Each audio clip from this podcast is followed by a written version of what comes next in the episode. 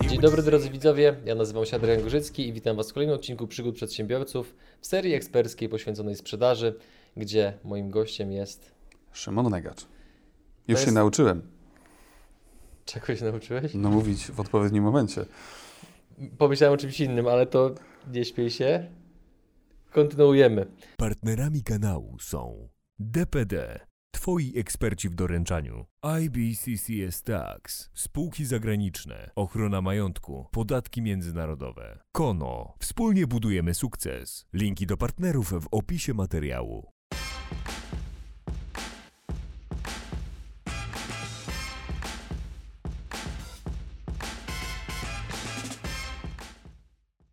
To jest już ostatni odcinek e, serii poświęconej sprzedaży, więc jeżeli trafiliście do, najpierw na niego, to proponuję Wam, żebyście cofnęli się do tych wcześniejszych, ponieważ one są ułożone w sposób chronologiczny i bardzo przemyślany przez Szymona, więc żebyście zrozumieli wszystkie zależności oraz odwołania, e, które Szymon będzie mówił, no to warto, żebyście zaczęli troszeczkę wcześniej, a potem dopiero wrócili do tego e, odcinka.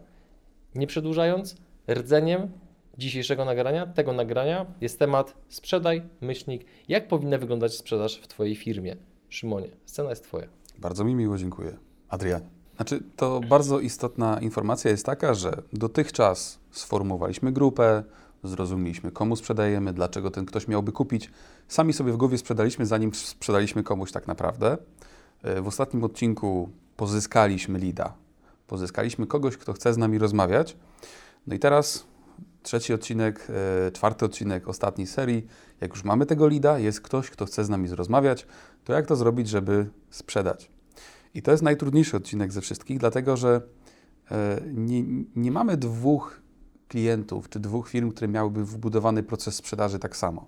Każdy sprzedaje trochę inaczej, ma swoje e, różne specyfiki, różne rzeczy i często jest tak, że jeden klient ma na przykład cztery różne procesy sprzedaży. Dla największych klientów, dla średnich, dla małych, dla osób fizycznych, dla przykładu. Więc e, ja bym chciał się w tym odcinku skupić bardziej na tym, co jest ważne w największej ilości tych procesów sprzedaży. I będę mówił o różnych dobrych praktykach e, w budowaniu procesów sprzedaży rzeczywiście. I zanim o procesie sprzedaży, powiemy o dużo ważniejszym procesie od procesu sprzedaży. Powiemy o procesie kwalifikacji. Przyszedł lead. I co robi handlowiec? Zaczyna sprzedawać. No taką ma pracę przecież. Jednocześnie, e, jeżeli to jest dobry handlowiec, to nawet próbuje sprzedać każdemu, kto przyszedł, no bo na przykład znowu gdzieś w internecie statystyka mówiła, że to jest na przykład możliwe, że da się sprzedać każdemu. Nawet Eskimosowi da się lód sprzedać. Może i się da. Pytanie, czy to jest etyczne, to jest już odrębna kwestia. Dlatego bardzo istotne jest to, żeby zanim zaczniecie komukolwiek sprzedawać, mieć proces tak zwanej kwalifikacji. Bo jak y, przychodzimy do klientów i zadajemy im pytanie, komu chciałbyś sprzedawać, to tam pada jakaś odpowiedź, zazwyczaj. Natomiast kiedy pytamy, a komu nie chciałbyś sprzedawać, to tu już jest trudniej. Czyli z kim w ogóle nie chcesz gadać, bo wiesz, że nie sprzedasz, albo wiesz, że sprzedajesz bardzo rzadko i że to jest dużo wysiłku, dużo dymu, ale nie ma ognia. I teraz ta kwalifikacja jest szalenie istotna. Bo po czym można kwalifikować takiego klienta? Na przykład po branży. Klient przyszedł z branży, do której no, nie chcemy do końca sprzedawać, nie jesteśmy tam za dobrzy, nie mamy tam wartości dodanych na przykład, ale jest dużo innych rzeczy. Jak my na przykład w Sellwise kwalifikujemy klientów. Trafia do nas telefon z działu HR, dla przykładu, i dzwoni ktoś i mówi, dzień dobry, poprosimy o ofertę na szkolenie. Lead? No lead. Mhm. I mówimy, dzień dobry, na jakie szkolenie?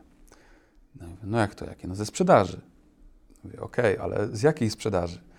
No jak to z jakiej sprzedaży? No z takiej skutecznej. To są autentyczne rozmowy. Tak. No i, no i wiesz, my wtedy pytamy, ok, ale o co w ogóle chodzi? Punkt pierwszy procesu zakupu. Co wy próbujecie zrobić, naprawić? Co się stało w ogóle, nie? I no, to nie jest ten moment, tutaj proszę wysłać ofertę i tam ewentualnie wtedy. I mówimy, że z naszego doświadczenia na tym etapie, jak nie porozmawiamy z kimś, kto za ten dział odpowiada, nie podpytamy, co to szkolenie ma w ogóle rozwiązać i co ma zrobić, Mhm. to to jest trochę bez sensu, żebyśmy tę ofertę przygotowywali, bo ona na pewno Wam nie pomoże. I jak na tym etapie kwalifikacji ktoś nam się upiera, to my rzeczywiście wychodzimy, mówimy, że to od tego są lepsze firmy od nas, inni robią to dużo lepiej. I my wychodzimy, bo my nauczyliśmy się, zrobiliśmy tych procesów kilkadziesiąt, że w takim scenariuszu prawie nigdy nie dochodzi do sprzedaży. Dlatego filtrujemy go na początku i nie dopuszczamy tych osób do procesu sprzedaży, bo włożymy dużo wysiłku, dużo czasu nad nimi spędzimy, Mhm. i tak E, Kolejna rzecz, e, można też próbować klienta kwalifikować przez budżet. To jest trudne. Natomiast jeżeli trafia do nas klient, co, co do którego mamy podejrzenie, że nie jest na przykład w naszych widełkach budżetowych, em, to mówimy wprost, że podamy Panu takie widełki, jak najczęściej taki projekt się kosztowo zamyka, tak żeby mógł Pan ocenić, czy jest Pan mniej więcej w takim budżecie, w takich widełkach. I te widełki nawet możemy podać możliwie duże, żeby sprawdzić na możliwie wczesnym etapie, Mhm. że klient jest mniej więcej w tym przedziale. Bo najczęściej jest tak, że prowadzimy cały proces, były trzy spotkania, klient w końcu dostał ofertę i mówi, a nie, za tyle to nie. I wszyscy stracili czas. Dlatego na przykład można y, targetować po budżecie, kwalifikować po budżecie. Można próbować kwalifikować na przykład e, po tym, czy problem, który ma klient, to jest dla nas najważniejszy obszar kwalifikacji. Czy problem, który ma klient, wyzwanie, które ma klient, to jest takie wyzwanie i problem, który my rzeczywiście potrafimy na pewno rozwiązać i jesteśmy w tym mocni.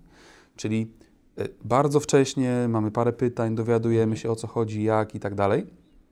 I nie wpuszczamy do procesu sprzedaży tych firm, gdzie mamy domysł, że to nie jest nasz core business. W sumie to może byśmy dali radę to zrobić. No, może tam no, doczytamy gdzieś w książce, to w sumie zrobimy. No nie, bez sensu. Nie, nie czujemy, nie jesteśmy w tym mocni. Mhm. To nam zabierze czas. Nie róbmy tego, nie?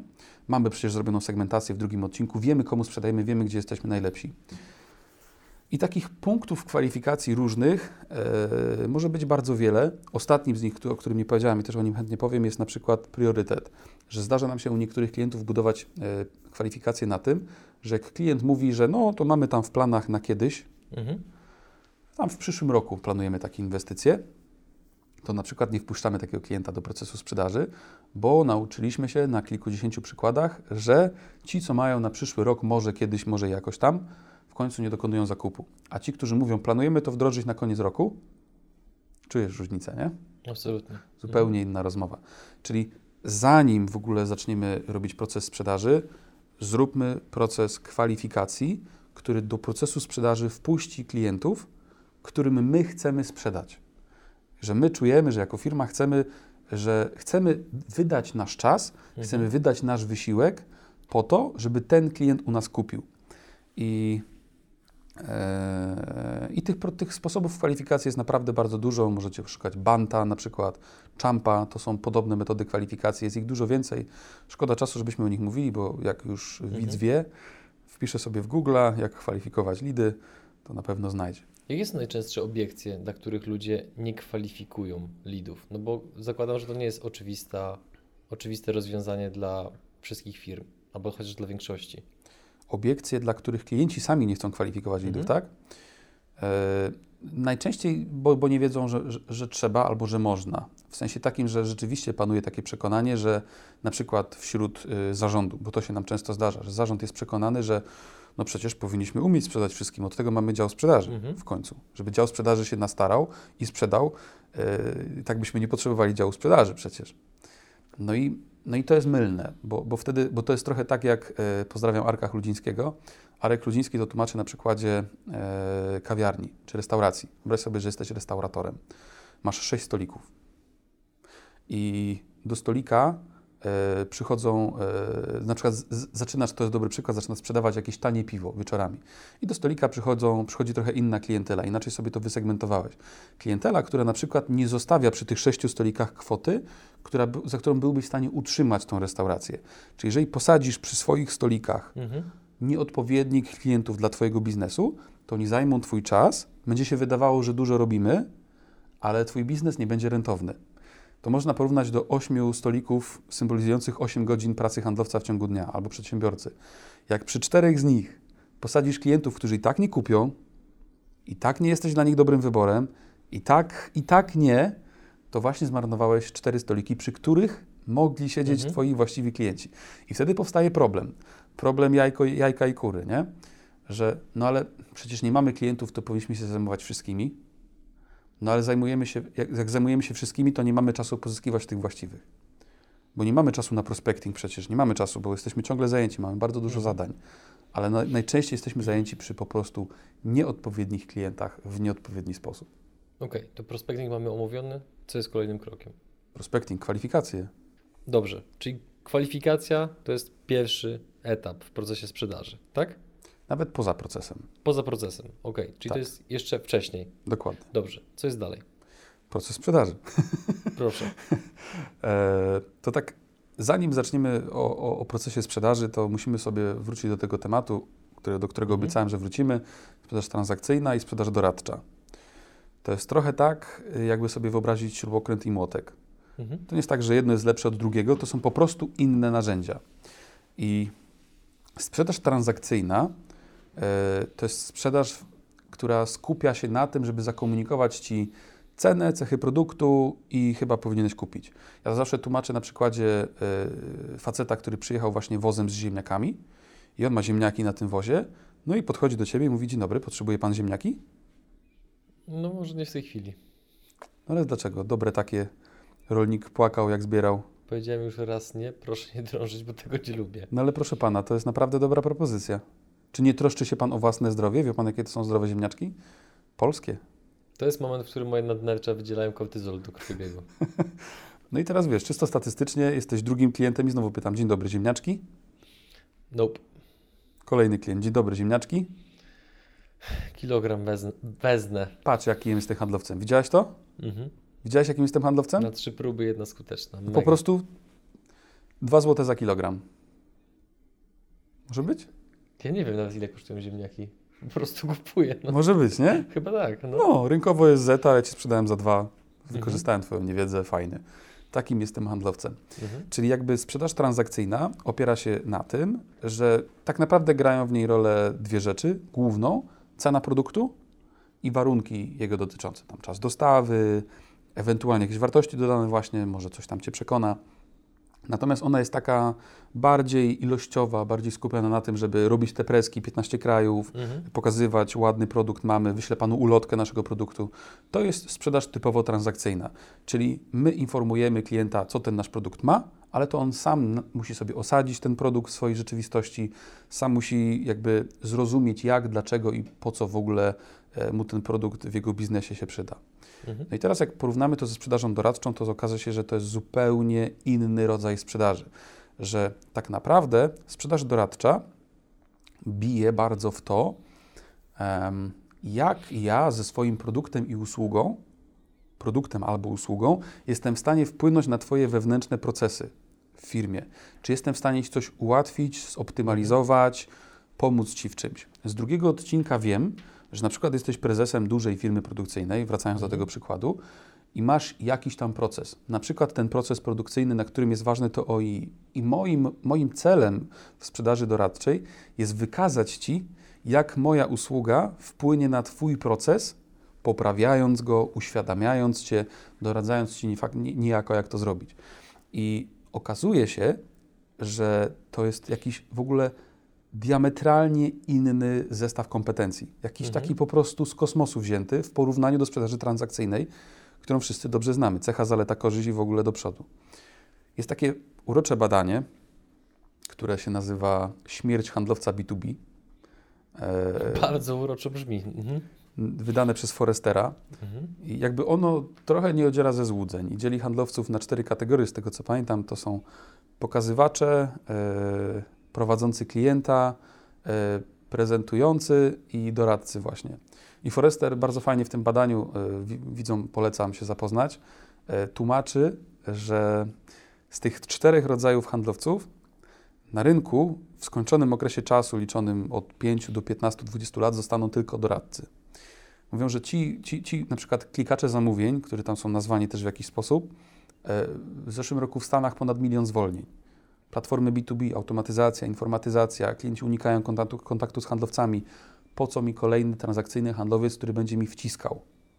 Bo transakcyjna sprzedaż bardziej kręci się wokół właśnie technik, e, nie zawsze manipulacyjnych, natomiast Mhm. najczęściej tak ona wygląda.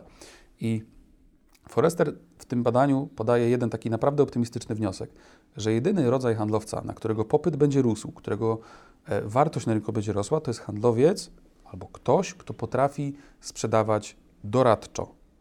I, I to jest jakby jedyny typ handlowca wskazany w tym badaniu jako taki, który rzeczywiście będzie rósł. Mhm.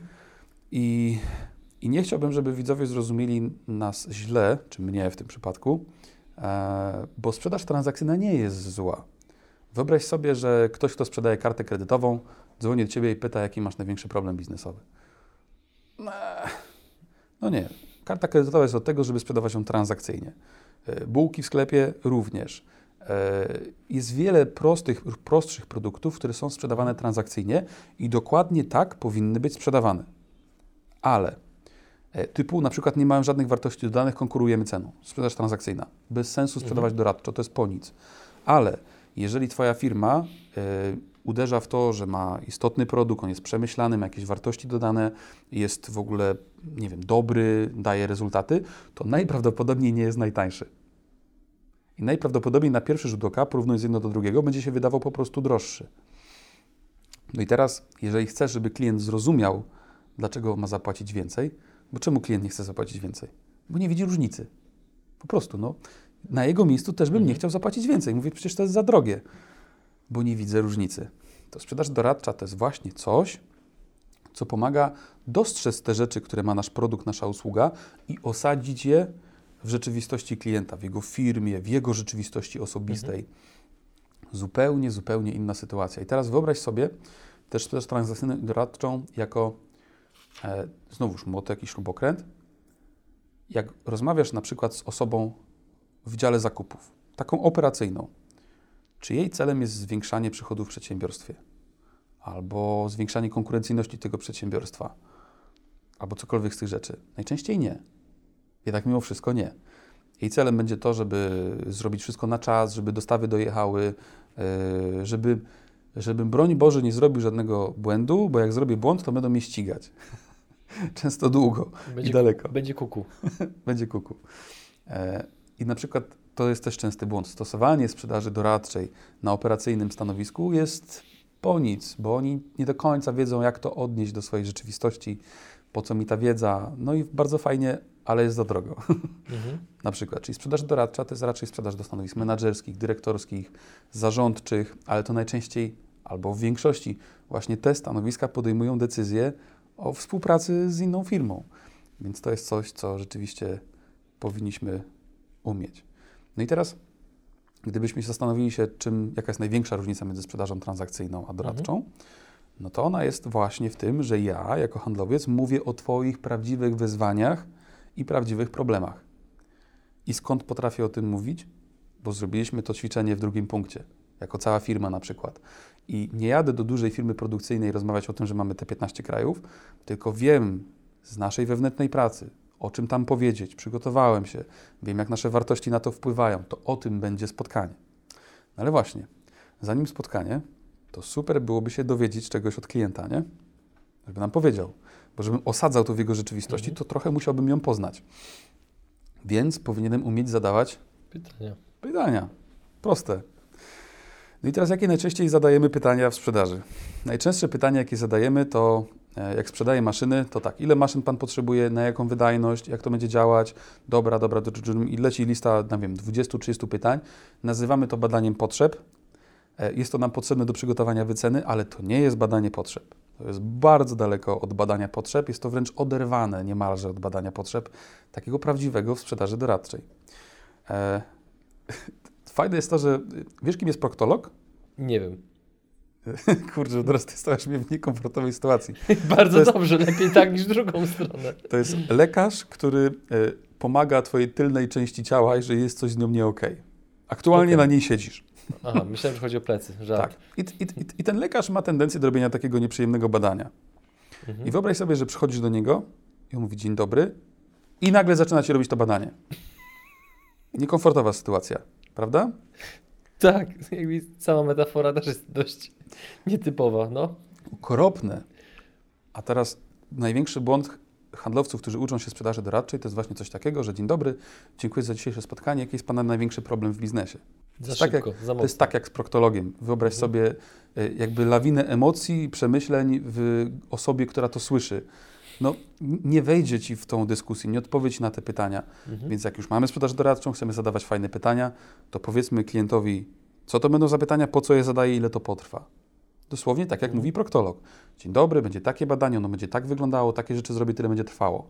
I ty mówisz wtedy w sumie jako dorosły, świadomy człowiek, aha, okej, Bo rozumiesz proces. bo rozumiesz proces i po co to jest. Czyli jak handlowiec chce wyciągnąć rzeczy od klienta, to niech mu powie, wie pan co, ja panu zadam teraz parę takich szerszych pytań o to, co wy robicie u was w firmie, ale mi się to bardzo przyda do tego, żeby dobrze, przy, dobrze skroić albo na, nasz produkt, albo naszą usługę Mhm. i rzeczywiście dopasować to do waszej firmy, bo tak będziemy się opierali tylko na takich ogólnych informacjach. Jest duża szansa, że nie trafimy, a ja często pracuję z takimi klientami, więc być może będę mógł coś podpowiedzieć, jak to lepiej u was zrobić. Czy to byłoby ok?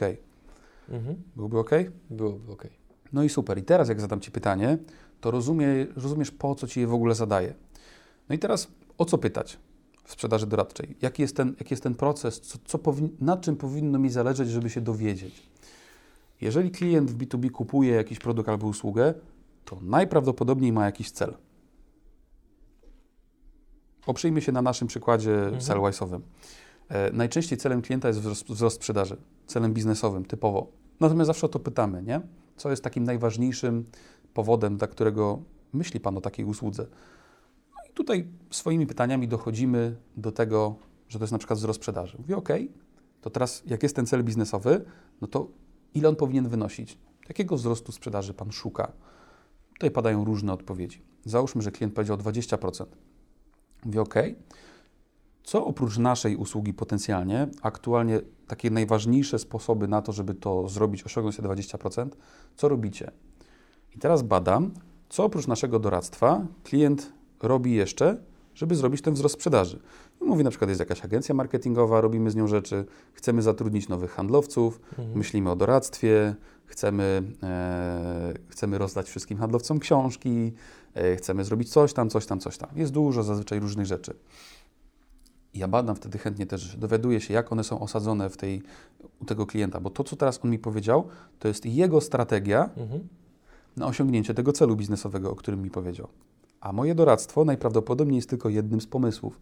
Więc właśnie punkt drugi procesu zakupu zrozumiałem, jak moja koncepcja ma się na tle innych koncepcji, jaka jest strategia klienta.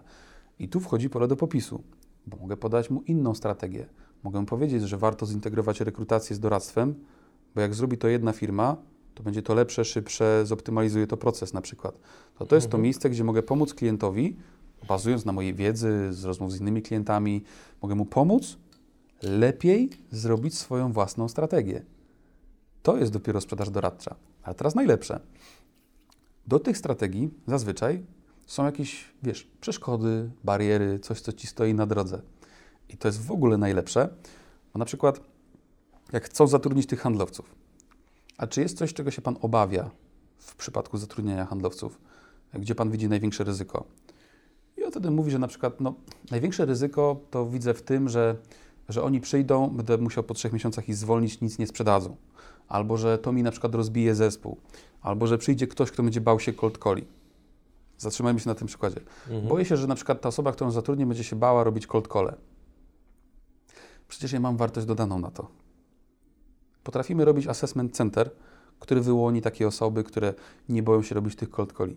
Nie wiem, czy teraz to poczułeś, ale Mhm. ta rozmowa o barierach do strategii różnych, które prowadzą do celów biznesowych, to jest de facto to miejsce, gdzie ty możesz wsadzić te swoje różne wartości dodane, różne rzeczy, które masz, które potrafisz, po to, żeby mu pomóc te bariery rozwiązać. Przyjemnie się tego słucha i dlatego się uśmiecham, no bo przez to, że nagrywamy cztery odcinki w ciągu, to myślę, że nie przesadzę, jeżeli powiem, że chyba po raz pierwszy ktoś tak jasno wyłożył mi krok po kroku, jak cały ten proces może wyglądać. Bo słyszało się do, do tej pory pojedyncze słowa typu lejki sprzedażowe, procesy, e, wezwania do działania, bla, bla, bla, tego typu rzeczy, content marketing, ale tak, żeby to było w sposób tak bardzo ułożony i przemyślany, to Powiem Ci, że mój pierwszy odbiór jest taki, że to się wydaje trochę trudne, ale z drugiej strony już jakby no, mam na tyle lat, że wiem, że no, to jest wszystko kwestią praktyki i zrozumienia czegoś i poukładania. I z czasem to się po prostu staje oczywiste, tak jak chociażby dla nas prowadzenie kanału YouTube, co dla większości osób jest rocket science, a dla nas to jest no, w małym palcu to mamy. Kiedyś ktoś mi powiedział, że jak nie potrafisz o czymś łatwo opowiedzieć, to tak naprawdę tego nie rozumiesz. Podobno to powiedział Einstein, ale to nie, nie wiem, czy to jest prawda. Właśnie nie wiem, kto to powiedział. Natomiast to jest paradoksalnie bardzo dobra informacja, bo e, nam się łatwo pomaga klientom, bo zazwyczaj ich konkurencja nie włożyła tyle wysiłku, żeby to zrozumieć, żeby to Mhm. zrobić. Ale to naprawdę nie jest trudne, gdyby się na tym zastanowić. E, to może brzmi w sposób zawoluowany, ale my nie robimy wielkich rzeczy. Robimy prostą kwalifikację. Pytamy klienta, o- zadajemy mu kilka pytań. Te pytania są zaprojektowane. Też to jest istotne. Pytania się projektuje. Bo tam często jest tak, że no ja jestem przecież taki, taki kozak i taki jestem kumaty, że tam z głowy zadam i w ogóle będzie fajnie, chyba, chyba dam radę. Ale na przykład, jak my pytaliśmy naszych klientów o cel biznesowy, pytając ich, co, co, co głównie chciałby Pan osiągnąć poprzez taki projekt, to oni nam odpowiadali głównie takie ogólniki. Ale na przykład jak przeprojektowaliśmy pytanie, pytając ich, e, wyobraźmy sobie, że po roku wchodzi Pan do swojej firmy, co chciałby Pan zobaczyć, że się zmieniło? Perfekcyjne odpowiedzi, nie mieli żadnego problemu, wyobrażali sobie sytuację, aha, chciałbym, żeby był cały czas prospecting, żeby trwał, żebyśmy mieli sprawne, sprawne źródło lidów, bardzo bym potrzebował prognozy i na to pytanie odpowiadają bez problemu, ale nie jesteś w stanie go wymyślić z głowy. Mhm. Musisz znowu je zaprojektować, przemyśleć. I, I w sumie to nie jest skomplikowane. Nie? To, co robimy w tym cyklu eksperckim, to jest rzeczywiście taki główny szkielet. Jak ktoś to nie wiem, przesłucha dwa razy, trzy, przyjdzie na to nasze szkolenie online, które rozszerzy temat, to nie jest duża rzecz i w większości przypadków, bo do tego zmierzałem, udaje nam się robić te wzrosty, bo konkurencja po prostu a dobra, tam sprzedajemy, Jest dobrze. to jest dobrze, nie? To jest w ogóle ciekawa rzecz też, że my prowadziliśmy w 2019 roku e, dość mocno zaszerzony prospecting z naszej strony i bardzo często zdarzało nam się, co zresztą nie dziwne, trafiać do przedsiębiorstw produkcyjnych, które nam mówiły, że strasznie jest to ciekawe, co wy tam robicie i w ogóle, ale u nas to jest super. Mamy zamówienia, produkcja jest pełna. Jakbyśmy zwiększali sprzedaż, tam coś porządkowali, to jeszcze więcej by było, a my tego i tak nie przerobimy. Nie jesteś sobie w stanie wyobrazić, ile z nich wróciło do nas w marcu i w kwietniu. Kiedy zaczęły się problemy. Tak. Bo tak naprawdę porządkowanie sprzedaży nie zawsze służy temu, żeby ją zwiększać. I porządkowanie sprzedaży służy temu, że jak zespół rotuje i wchodzi nowy handlowiec, to nie musi odkrywać koła od nowa, tylko wchodzi w proces, to wszystko działa, to Mhm. zmniejsza koszty obsługi. To często okazuje się, że że jakby zmniejsza całe koszty ogółem sprzedaży, koszty marketingu, koszty wszystkiego, mimo tego, że zachowujemy to Mhm. jakby efekt jest na tym samym poziomie, ale cały proces robimy po prostu taniej. Ale bardzo miło mi, że to mówisz. Powiedzieliśmy o badaniu potrzeb. Next step poprosimy. No to jak byłeś u proktologa, Nie byłem jeszcze. Mam nadzieję, że nie będę musiał, ale dobrze, pozostańmy w tej metaforze. Kontynuuj. on ci zrobił to badanie Mhm. i zadał ci pytanie, znaczy nie, on ci nie zadał pytań, zrobił coś innego, zrobił ci to badanie, Mhm. te zadać pytanie, to czego oczekujesz od proktologa? Diagnozy. To co teraz? No i, no i to jest taki najczęstszy drugi krok yy, w przypadku sprzedaży doradczej. Bo nawet jak wrócimy do procesu zakupu, to tam było dość dużo tego, że klient szukał koncepcji, edukował się, szukał najlepszego sposobu na rozwiązanie swojego problemu. I to jest miejsce dla handlowca, ale nie tylko dla handlowca, bo do tego chciałem przejść, że proces sprzedaży to nie jest lista zadań handlowca tylko, tylko to jest pomysł firmy, jak my sprzedajemy, całej firmy, nie tylko samego handlowca. To jest na przykład moment na to, że handlowiec zebrał trochę wiedzy od klienta, dowiedział się czegoś, to teraz fajnie byłoby klientowi przedstawić jakąś koncepcję na to, jak to u niego zrobić, jak to u niego ułożyć. I teraz y, y, w wielu naszych widzach właśnie zbudzi się y, protest, ale ja mam jeden produkt. To jakie ja dwie, trzy koncepcje mogę zrobić klientowi? Jeszcze nigdy nam się nie zdarzyło tego, żeby nie dało się znaleźć tych dwóch, trzech koncepcji. Bo na przykład jak mam jeden produkt, to mogę go dostarczać bardzo szybko, średnio i bardzo wolno. I już mam trzy koncepcje, które są zupełnie różne, kosztują Mhm. inaczej, mogę o nich poopowiadać. Mogę stworzyć zupełnie różne, trzy warianty usługi. Mogę stworzyć e, trzy różne produkty, mogę stworzyć różny zestaw usług i produktów, ale chodzi o to, żeby nie mówić klientowi czegoś takiego. Dobra, pan mi teraz odpowiedział na pytania, wiem, mam dla pana idealne rozwiązanie. Wzbudziłem w tobie zaufanie? Żadnego. Kompletnie. Nie słuchałeś mnie. Kompletnie cię nie słuchałem. Wyciągnąłem z ci spod rękawa. Mhm. Prawdziwy handlowiec, doradca robi coś takiego, że mówi: Dobra, on nawet nie musi od razu na spotkaniu urodzić tych koncepcji. To wie pan co? Ja wezmę to do swojej firmy. Mamy tam naprawdę mocnych ekspertów, którzy też pomagają firmom produkcyjnym na co dzień. My się nad tym zastanowimy i przemyślimy to, w jaki sposób najlepiej byłoby to ułożyć, żeby w takim kontekście, w którym jesteście, żeby to najbardziej pasowało. Ja dosłownie jutro z tym do Pana wrócę, czy to byłoby w porządku. I wiesz, to, to nawet jest taka odpowiedź, że ty mówisz, wow, no ktoś się napracuje nad tym, żeby jakkolwiek przemyśleć tą, tą naszą koncepcję. Jak ja teraz pracuję z naszymi klientami, to mi jest łatwo, bo wypracowałem ich już dużo, więc jestem w stanie bardzo wiele y, y, wypracować y, na miejscu. Natomiast jak trafiam zawsze na nową sytuację, y, tutaj też podobnie jak wczoraj rozma rozmawialiśmy, to trzeba przemyśleć często. Trzeba się zastanowić, jakby to ułożyć, żeby to rzeczywiście było osadzone w realiach klienta. I najgorsza krzywda, wracając do odcinka drugiego, jaką możesz wyrządzić klientowi, to dać mu jedną opcję do wyboru. Bo co robi klient, który dostał jedną opcję? Ma do wyboru tak albo nie. Ma do wyboru tak albo nie, ale tak naprawdę zawsze idzie szukać drugiej, trzeciej, czwartej, bo tak działa nasza ludzka głowa. Nie wybiorę z jednego. Nie mam porównania do drugiego. Mhm. Muszę mieć porównanie dwóch, trzech przynajmniej, żebym czuł się komfortowo z wyborem albo żebym mógł go dokonać. A tutaj w sprzedaży transakcyjnej często jest taki problem. No, tu jest oferta. I potem jest taki telefon. W ogóle uwielbiam. E, Dzień dobry. Dzwonię pana zapytać, jak tam się podoba panu nasza oferta. Fajna? Nie czytałem. Przyznaję się, bez bicia. Nie, nie czytał pan? Mm, to kiedy mogę jeszcze raz zadzwonić?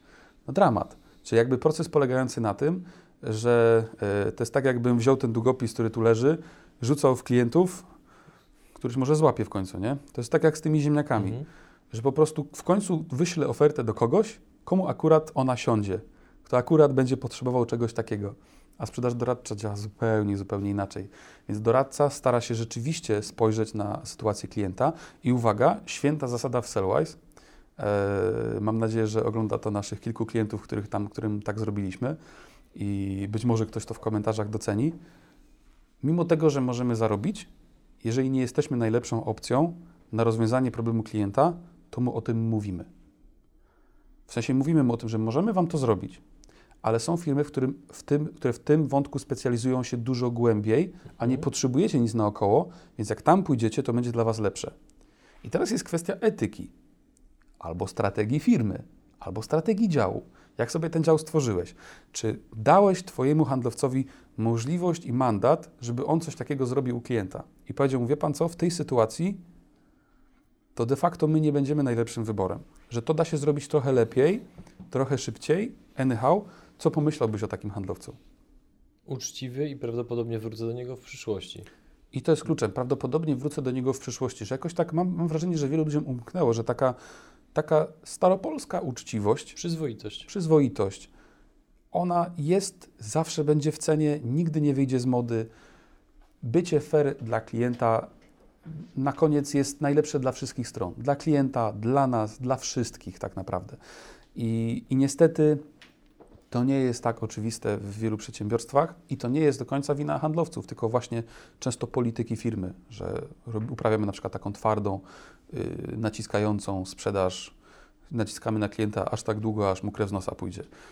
No i tyle. Więc, yy, więc podsumowując, skwalifikowałem, później mam sposób na to, żeby zbadać potrzeby, ale nie potrzeby, ile Pan potrzebuje w jakim kolorze, tylko potrzeby, takie prawdziwe. E, Dopasowałem do tego swoje wartości dodane, być może, być może nawet powiedziałem o nich klientowi, ale wcale nie musiałem. Mogłem o tym powiedzieć omawiając koncepcję. I dałem klientowi dwie, trzy koncepcje tego, jak to można byłoby u niego zrobić. E, W jaki sposób ta współpraca mogłaby wyglądać, jak mógłby wyglądać sam projekt, jak rozumiesz. To, Mhm. to jest prawdziwy doradca, to jest prawdziwa firma, która przyjrzała się mojej sytuacji.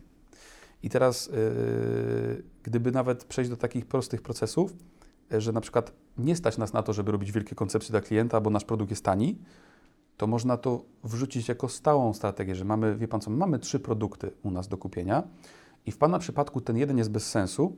Z tych dwóch y, ten będzie miał takie plusy, ten takie minusy, czyli nawet jak masz prosty produkt, to jesteś w stanie wytworzyć kilka tych koncepcji dla klienta i później handlowcy omawiają je z klientem w czasie rozmowy, albo Twój marketing je omawia z klientem w czasie, kiedy on się zapoznaje z treściami BOF-u z poprzedniego odcinka.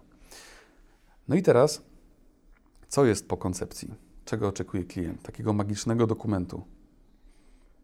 Oferty. Oferta. No i teraz, jak ona powinna być skonstruowana, żeby klient faktycznie chciał ją przeczytać? To jest ciekawe. To jest bardzo ciekawe pytanie. Gdybyś e, teraz był na moim miejscu i miałbyś wgląd w bardzo wiele różnych ofert, pomysłów na strategię, pomysłów na ofertowanie, to zauważyłbyś jedną prawidłowość, taką ciekawą bardzo. Że wszystkie są podobne?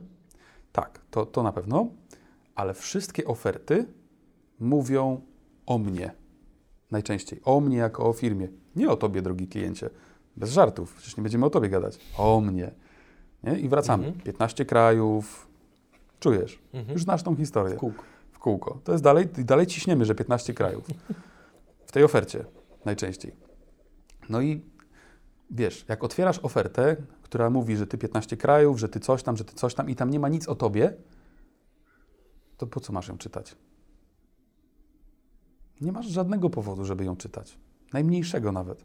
Ale to totalnie zmienia sprawę. Jeżeli oferta mówi, to wiem, że nie w każdej branży się da, ale zawsze da się chociażby kawałek z tego uczknąć, żeby klient się czuł, że to jest oferta o nim i dla niego. Czyli to nie jest oferta, że my mamy, e, to, jest, to, jest, to jest dobry przykład, że my mamy szybką dostawę. Fajnie. Ale jako klient chciałbym usłyszeć, czemu to jest dla mnie dobre. Nie? Co mi to daje, że wy macie szybszą dostawę? I, i na przykład klient chętniej przeczyta, że, e, że w jednej z koncepcji, bazując na takich celach, które od Pana słyszałem, jest szybsza dostawa zadeklarowana, bo u Was to pomoże, lepiej to ofertować klientom, sprzedawać i tak dalej, i tak dalej. Czyli dobra oferta to jest oferta, która mówi o kliencie, Mhm. przypomina mu jego cele, mówi o tym, jak my to niby zrobimy, daje mu jedną, dwie opcje, może trzy, najlepiej dwie lub trzy i, i gdzieś tam na smutnym końcu jest ewentualnie o nas. Jesteśmy strasznie duzi, strasznie fajni. A to powinno być, czy można to w ogóle się tego pozbyć? Jak, jak ty oceniasz? Powinno być. Z jednego prostego powodu. E, Mówiliśmy o tym, że komitety zakupowe bywają duże, czyli jest szansa na to, że e, to też w niektórych procesach wdrażamy. Natomiast jest szansa na to, że nie trafiliśmy na wszystkie osoby z komitetu decyzyjnego, Mhm. a znasz zabawek w głuchy telefon? No tak. No właśnie. I wtedy Komunikat jakby się zniekształca po komunikat się bardzo zniekształca, więc to powinno być, ale to nie powinno być akcentowane jako najważniejsza treść oferty. Poważnie, na sam koniec, gdzieś tam jakieś o firmie, przypomnienie i tak dalej, dla osób, które zastanawiają się, jak, mm, e, co to jest za firma i tak dalej, lepiej im to napisać, no bo jedna osoba drugiej osobie prześle PDF-a przecież Mhm. a nie będzie tam wszystko opowiadać. Więc fajnie, gdyby ta oferta zawierała całą historię, która jest do opowiedzenia, ale żeby była mimo wszystko ta historia o kliencie, a nie o nas. O kliencie, a nie o nas. To jest bardzo duża różnica. Drugi aspekt, czyli oprócz tego, że oferty mówią o mnie, drugi aspekt, który jest bardzo miękki, ale widzę bardzo istotną jego skuteczność. Ładna, graficznie przemyślana, dopracowana oferta y, świadczy dobrze o firmie. Wiesz, czym są pytania heurystyczne? Powiedz proszę. To jest bardzo ciekawy case z Kahnemana, super Mhm. sprawa. Pytanie heurystyczne to jest pytanie, y, na które, podam Ci przykład, jak występował prelegent i ktoś Cię zada pytanie, czy to wystąpienie było merytoryczne, to tak naprawdę nie będziesz odpowiadał na to pytanie, będziesz odpowiadał na pytanie heurystyczne, które brzmi, czy mi się to podobało. Nie, czy było merytoryczne. Czyli przełożysz to, czy mi się podobało, będzie ci zrzucało oceny na to, czy było merytoryczne. To się dzieje jakby nieświadomie. I to samo jest z tą ofertą. Mhm. Pytanie heurystyczne, to się dzieje nieświadomie. Czy to jest dobra, merytoryczna, fajna oferta, czy chciałbym z tą firmą pracować? Pod tym jest pytanie heurystyczne, czy to mi się podoba, czy to jest fajne. Mhm. I nie uciekniesz od tego pytania. Po prostu tak mamy jako ludzie. Y, Wszystkim, którzy nie wierzą, wiesz, książki Kahnemana, y, dylematy wyboru, y, no kosmos. Dan Ariely, potęga Dan Ariely, bo oni razem w tym temacie. No to Tak. jest świetny temat. I e, naprawdę w większości B2B, nie mam pojęcia dlaczego, te oferty są zrobione w Wordzie albo w jakimś PowerPoincie tak. przez jakiegoś y, smutnego pana, który w sumie na, na co dzień e, produkuje coś na produkcji, ale akurat y, zna PowerPointa, więc coś zrobił. To jest absolutnie niedopuszczalne. Jesteśmy już na takim etapie w B2B, że to gra swoją rolę, że to jest ładne, przemyślane, dobrze świadczy o tej firmie, która to wysyła. No i abstrahując od tego, że Tu się, tu się wtrącę z jedną Proszę. rzeczą właśnie, a propos właśnie estetyki ofert, a chociażby nawet też filmów, które robimy na YouTube'a, czy jakości podcastu, który tworzymy pod kątem dźwięku, no to trzeba o tym pamiętać, że niezależnie od tego, z jakim materiałem marketingowym ma styczność nasz klient, to on go ocenia w sposób taki bardzo skąpy poznawczo, czyli jak coś jest ładne, to prawdopodobnie firma jest profesjonalna, ale jak coś jest brzydkie, to prawdopodobnie firma jest i tutaj możemy dać sobie słowo na H na przykład. I, I to są skróty myślowe, które wszyscy robimy, ponieważ niezależnie od tego, jak bardzo narzekamy w towarzystwie, że ludzie oceniają książkę po okładce, że to jest takie niewłaściwe i nie fair, to to jest, uważam, myślenie bardzo naiwne, bo świat jest tak skonstruowany, nawet nie świat, my jesteśmy tak biologicznie skonstruowani, że musimy, musimy powierzchownie oceniać rzeczywistość, bo gdybyśmy przy, na, na poziomie świadomym przyjmowali każdy bit informacji, który do nas dociera, to po obudzeniu już mielibyśmy mózg praktycznie zapchany, bo nie bylibyśmy w stanie funkcjonować. I życzę wszystkim tym, którzy nie przykładają dostatecznej wagi do kwestii estetycznej materiałów, które widzą wasi klienci, zmieńcie to. Będziecie pewnie zarabiali odrobinę więcej. odrobinę mówisz. Wiesz, nie lubię budować zbyt wyso- wysokich oczekiwań, a potem fajnie jest jednak dostać niespodziankę. Mamy przypadek, w którym skuteczność procesu sprzedaży z 8 do 14% skoczyła tylko i wyłącznie po zmianie e, brandingu, wyglądu materiałów. E, za bardzo content się nie zmienił. Okej, czyli prawie o 100% wzrost. Prawie o 100%. 75 dokładnie. No. No, tak Mhm. mniej więcej. Co de facto w pieniądzu na koniec dnia jest jakąś Kosmos. w ogóle kosmiczną rzeczą. Więc e, jakby na koniec jakość tkwi w detalach, w szczegółach. Mhm. I, I to one też często podlegają ocenie, kiedy wybieramy z. Prawda. No właśnie. I, i, I rozmawiając o tej ofercie, y, dodam jeszcze tylko to, że to, o czym teraz mówiliśmy, wyłącza czy wyklucza taką sytuację, w której no dzień dobry, czego Pan potrzebuje, oferta, follow-upy i może, może kupi, Mhm. hehe. Tylko, że jest tak, że klient się dowiedział, dowiedział się dużo przed tą ofertą, zanim ją w ogóle dostał, był taki moment. Jeżeli nie mógł, to zdzwaniamy się z nim omówić tą ofertę. Na tych, na tych spotkaniach, jeżeli już coś robimy na spotkaniach z klientem, to pokazujemy mu te koncepcje, rysujemy mu je na ścianach, sprawiamy, żeby były łatwe poznawczo.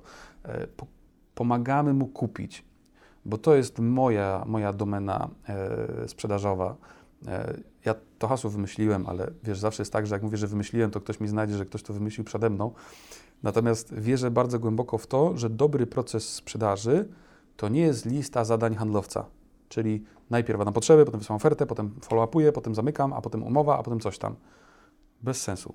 Prawdziwy proces sprzedaży, taki zrobiony, wiesz, uczciwie znowu, staropolska uczciwość, to jest proces sprzedaży, który pomaga klientowi w kupowaniu. Na poszczególnym etapie jego procesu zakupu daje mu dokładnie to, co jest mu na tym etapie potrzebne. Na pierwszym tłumaczy mu problem, z czego on wynika. Pomaga mu szukać koncepcji, edukuje go, pomaga mu w wyborze i na koniec dopiero sprzedaje, a nie tylko rozsyła ofertę. Ponownie moja ściąga podpowiada mi, że ostatnim elementem, który musimy omówić jest mierzenie procesu sprzedaży. Kto ci dał tą ściągę, powiedz mi? Święty Mikołaj. Jedziesz. Wiesz co, bo, bo teraz patrz. e, Mieliśmy dużo różnych rzeczy sobie wymyśliliśmy. Byliśmy sobie jakieś segmenty sobie wymyśliliśmy, jakieś e, sposoby pozyskiwania klientów, jakiś proces sprzedaży sobie wymyśliliśmy i tak dalej. Okazało się, że cecha zaleta korzyść to jest not enough. Okazało się, że cecha zaleta korzyść to jest not enough. Dokładnie tak. Kurczę, brutalne to życie. Em, I teraz tak naprawdę bardzo często widzimy dużo bólu i cierpienia w firmach tylko dlatego, że ludzie mogą powiedzieć coś takiego, co brzmi wydaje mi się, że to jest ok. Albo czuję, że to jest ok. Nie, tak jest lepiej. Ludzie mają taki błąd poznawczy, prosty, polegający na tym, że jak raz coś zadziałało, to chyba jest ok. Jak raz kiedyś pozyskaliśmy klientem cold calla, cold callem pozyskaliśmy klienta, Mhm. e, ale teraz robimy to od trzech lat i nie pozyskaliśmy, to jest, jest przyzwolenie, bo kiedyś pozyskaliśmy. Jest taki prosty błąd.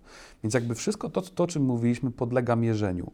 Powinno być mierzone. Proces sprzedaży powinien być mierzony. Na przykład, jak mamy marketing, to ile lidów generujemy z prospectingu, ile lidów generujemy z marketingu. Jak z marketingu generujemy ileś, to jak one nas trafiły, z których źródeł. Jak z prospectingu ileś, to jak one nas trafiły, czy z cold callingu, czy z cold mailingu, czy z czego. Potem ile mamy lidów ogółem. Mamy kwalifikacje. Ile z nich jest kwalifikowanych. Jak jest mniej niż połowa, to robimy marketing bez sensu, robimy prospecting bez sensu. Generujemy dużo leadów, ale nie takich, które potrzebujemy. Eee, kolejna rzecz, którą możemy mierzyć, to jest sam proces sprzedaży. Jaka jest skuteczność? Jak weszło 100 leadów, to ile powinno wyjść w B2B? Na, tak na oko, jako klient. Ile byś powiedział? Szczerze nie mam pojęcia, bo to, co ty, ty mówisz, pomimo tego, że staram się w miarę na bieżąco się uczyć pewnych rzeczy, to jest wiedza na takim poziomie złożoności, że ja sobie robiłem notatki podczas tego wywiadu, nie? więc tak trochę dwa w jednym. Okej. Trochę praca i trochę nauka, więc nie podejmę się odpowiedzi. Y, No to wiesz co, te skuteczności procesu sprzedaży w B2B wahają się od 2% do 70%. To jest bardzo duży rozstrzał. Pytanie, ile to wynosi u Ciebie? Mhm. Ja na przykład wiem z daleko idącą pewnością, że moja firma generuje mniej więcej 42% skuteczności na naszym głównym, najważniejszym procesie i mniej więcej 60% na drugim pomocniczym. Mamy to pomierzone. To jest dla mnie bardzo istotna wiedza, bo ja dzięki temu wiem, ile średnio wydaje u nas klient, wiem, ile muszę pozyskać leadów, wiem, ile muszę wysiłku włożyć w pozyskiwanie. No bo mam Mhm. to policzone. Oprócz tego, że wiem, jaka jest skuteczność, jest parę innych bardzo ciekawych miar. Ile na przykład trwa ta sprzedaż średnio? Na przykład u nas średnio sprzedanie, y, sprzedaż trwa 38 dni. Dużo, niedużo, kiedyś trwała ponad dwa miesiące, ale wdrożyliśmy do procesu sprzedaży różne rzeczy, różne pomysły, które pomogły to skrócić. E, Kolejna rzecz, którą możesz mierzyć w procesie sprzedaży, to jest średnia wielkość tematu, na przykład, Mhm. czyli skuteczność, e, średnia wielkość tematu, e, czas. I tak naprawdę możesz już sobie wyliczać prognozę z takiego procesu sprzedaży w większości przypadków, ale jest jeszcze fajniejsza rzecz, o której, o której teraz powiem. Wyobraź sobie, e, wrócimy do przykładu mechanika, Mhm. że oddajesz samochód do mechanika, mówisz, że nie jeździ. No mówi, ok, będę naprawiał. Budzi się rano ten mechanik, patrzy na to auto i mówi, wymienię mu rozrząd. No i wymienia. No i sprawdza, nie jeździ dalej. Dobra, to wymienię mu klocki i tarcze. Wymienił, nie jeździ. No dobra, to może coś trudniejszego jest. Wymienię mu skrzynię biegów, mu wymienię. Wymienił, no dalej nie jeździ. Mechanik tak nie robi. Mechanik robi diagnozę. Mechanik się podłącza komputerem, ostukuje, sprawdza, co nie działa, patrzy, podkręca trzy śrubki. To nie działa, to jest do naprawy. A teraz jak to zrobić w sprzedaży? Sprzedaż nam nie idzie. Jak nie masz pomierzonej tej sprzedaży, to gdzie jest problem? W prospectingu, w marketingu, w kwalifikacji czy w procesie sprzedaży? A jeżeli w procesie sprzedaży, to na którym etapie? Na etapie badania potrzeb, na etapie generowania koncepcji, na etapie uzgadniania jej z klientem, na etapie ofertowania czy którymś kolejnym. Że bardzo często się okazuje, że jak mierzymy poszczególne etapy, okazuje się, że na przykład ten robimy świetnie, ten robimy świetnie, ale tutaj ucieka 60% klientów. Co jest do naprawy? Mhm. Tylko to jedno miejsce. Jako miejsce, które nam nie idzie. I mierzenie procesu sprzedaży, mierzenie kamieni milowych, gdzie nam ucieka w procesie sprzedaży biznes, daje możliwość takiego wpięcia się jak komputer, jak mechanik, żeby zrozumieć, że na przykład to jest to, co Ci powiedziałem, że dlatego nie robimy tylko szkoleń, bo na przykład pro problemem w sprzedaży nie jest to, że ludzie nie potrafią, bo oni potrafią, Mhm. nie potrzebują szkoleń, tylko na przykład zadają złe pytania w czasie tego badania potrzeb. To ta jedna rzecz jest do poprawy, to tą jedną rzecz robią źle. Reszta jest ok. Bez sensu naprawiać wszystko. Mechanik nie wymienia wszystkiego, bo to jest drogie, czasochłonne i bezsensowne. I jak opowiadałem o tym przykładzie, to się wydawało irracjonalne, ale w sprzedaży tak robimy. Mimo, że to jest irracjonalne. Więc jakby ostatni mój wniosek yy, w tym cyklu jest taki, że jak już wymyśliliśmy dużo fajnych rzeczy, to nie oceniajmy ich my, tylko niech ocenią je cyfry. Cyfry mają tendencję do bycia dużo bardziej obiektywnym. Odrobinkę. Odrobinkę. Zbliżając się powoli do końca, zanim opowiemy o szkoleniu, które jest dla widzów i słuchaczy przygód przedsiębiorców, to mam do Ciebie dwa pytania. Po pierwsze, przekazałeś ogromną ilość wiedzy w tych czterech odcinkach. Mm, Ja się czuję nawet odrobinkę przytłoczony, ale to jest bardzo pozytywne uczucie. Gorzej by było, gdybym czuł rozczarowanie. No to, to, to byłoby, byłoby niezręcznie po prostu, nie? No tak. Mm, I teraz powiedz mi, Twoim zdaniem, jak osoby, które obejrzą wszystkie te cztery odcinki, jak warto do nich podejść, żeby wyciągnąć z nich maksa nie tylko na zasadzie takiej, że okej, dowiedziałem się czegoś nowego, tylko jak zacząć wdra- wdrażanie tego wszystkiego? Czy masz jakieś takie, no tutaj trosz, troszeczkę pójdźmy takim stylem, którego bardzo nie lubię, ale takie złote tipy. Wiesz co, znaczy tip z mojej perspektywy jest jeden. Yy, To wszystko, o czym mówiliśmy, to są jakieś pomysły, to są znowuż jakieś hipotezy, że akurat w modelu biznesowym widza lub słuchacza to zadziała. I, i tak naprawdę to, to, to, to do wdrażania trzeba przyjąć właśnie taką postawę. Wdrożyłem jedno, czekam dwa tygodnie, przyglądam się, obserwuję, jest ok, super. Wdrażam kolejne, czekam, obserwuję i tak dalej. Na przykład uruchamiam najpierw sam prospecting, zbudowany na tych wartościach, albo nawet jeszcze nie na wartościach, próbuję zobaczyć, jak to w ogóle pójdzie. Czyli z mojej perspektywy w przedsiębiorstwach bardzo często brakuje takiej kultury eksperymentowania, takiej kultury wdrażania nowych rzeczy, że firmy strasznie chętnie słuchają o nowych sposobach, o nowych metodach i w ogóle, ale nie mają kultury testowania, sprawdzania tych rozwiązań i pomysłów. Całe te cztery odcinki są nasycone różnymi pomysłami, koncepcjami, one są jakieś. One niekoniecznie muszą pasować do biznesu naszego widza lub słuchacza. E, To tak naprawdę ta rzecz, którą można sobie zrobić jako prezent, to to, to żeby wdrożyć coś i sprawdzić, jak to się, jak to, jaki to rezultat przynosi. Wdrożyć znowu coś i sprawdzić, znowu coś i sprawdzić. Że z mojej perspektywy w firmach bardzo brakuje takiej kultury eksperymentowania eksperymentowania na faktach. Zrobiliśmy coś, to było dobre, super. Zrobiliśmy coś, to było pół dobre, poprawmy i sprawdźmy, czy jest lepsze. I to jest taka najlepsza rzecz, y, którą można zrobić, ale też tak naprawdę to dlatego powstała koncepcja tego szkolenia online po przygodach przedsiębiorców, Mhm. bo mam takie poczucie, że wiesz, to są cztery odcinki po ile? Około 40-50, niecałą godzinę. To nie jest dużo. I, I dlatego jest plan, dlatego w ogóle powstał pomysł, żeby dla przygód przedsiębiorców rozszerzyć ten temat w tym jednodniowym szkoleniu online. Mam nadzieję, że ktoś się na nim pojawi. Rzeczywiście, nie tylko ty oceniłeś, że to było interesujące. Będziemy razem z Bartkiem, no już masz dwie osoby, mur Naprawdę? beton. Tak, Idealnie. 100%. A teraz, skoro już ten temat wywo- wywołałeś, to proszę powiedz naszym widzom, o co w ogóle chodzi. Aczkolwiek już Tak. prawdopodobnie ci, którzy oglądają poprzednie odcinki już wiedzą, ale ci, którzy ten zdecydowali się oglądać jako pierwszy, no to dla nich wytłumaczmy. to, e, to jakby z mojej perspektywy te cztery odcinki dały kręgosłup tego, w jaki sposób budować te rzeczy, jak do nich podchodzić, a szkolenie online jest nastawione do tego, żeby dać, e, dać na przykład konkretne tipy, jak budować komunikaty w prospectingu, jak budować efektywny lejek marketingowy, e, pokażemy parę przykładowych procesów sprzedaży, w jakie prowadzić, w jaki sposób, na konkretnych przykładach, czyli, czyli jakby koncept na to szkolenie wrześniowe online, e, bo w tych czasach to chyba tylko online, jest taki, żeby, że rozszerzymy te wątki dość szeroko, podamy dużo konkretnych przykładów, znaczy no ja w tym przypadku podam. E, W razie gdyby ktoś nie mógł być, no to może obejrzeć tą nagraną wersję, e, także będzie ona mogła długo pracować, żeby można było też do tych treści wrócić, e, tak jak do treści tego e, naszego dzisiejszego spotkania. Z każdym tłumaczeniem jesteś coraz lepszy. Naprawdę? No serio. Teraz już poszło ok? Bardzo.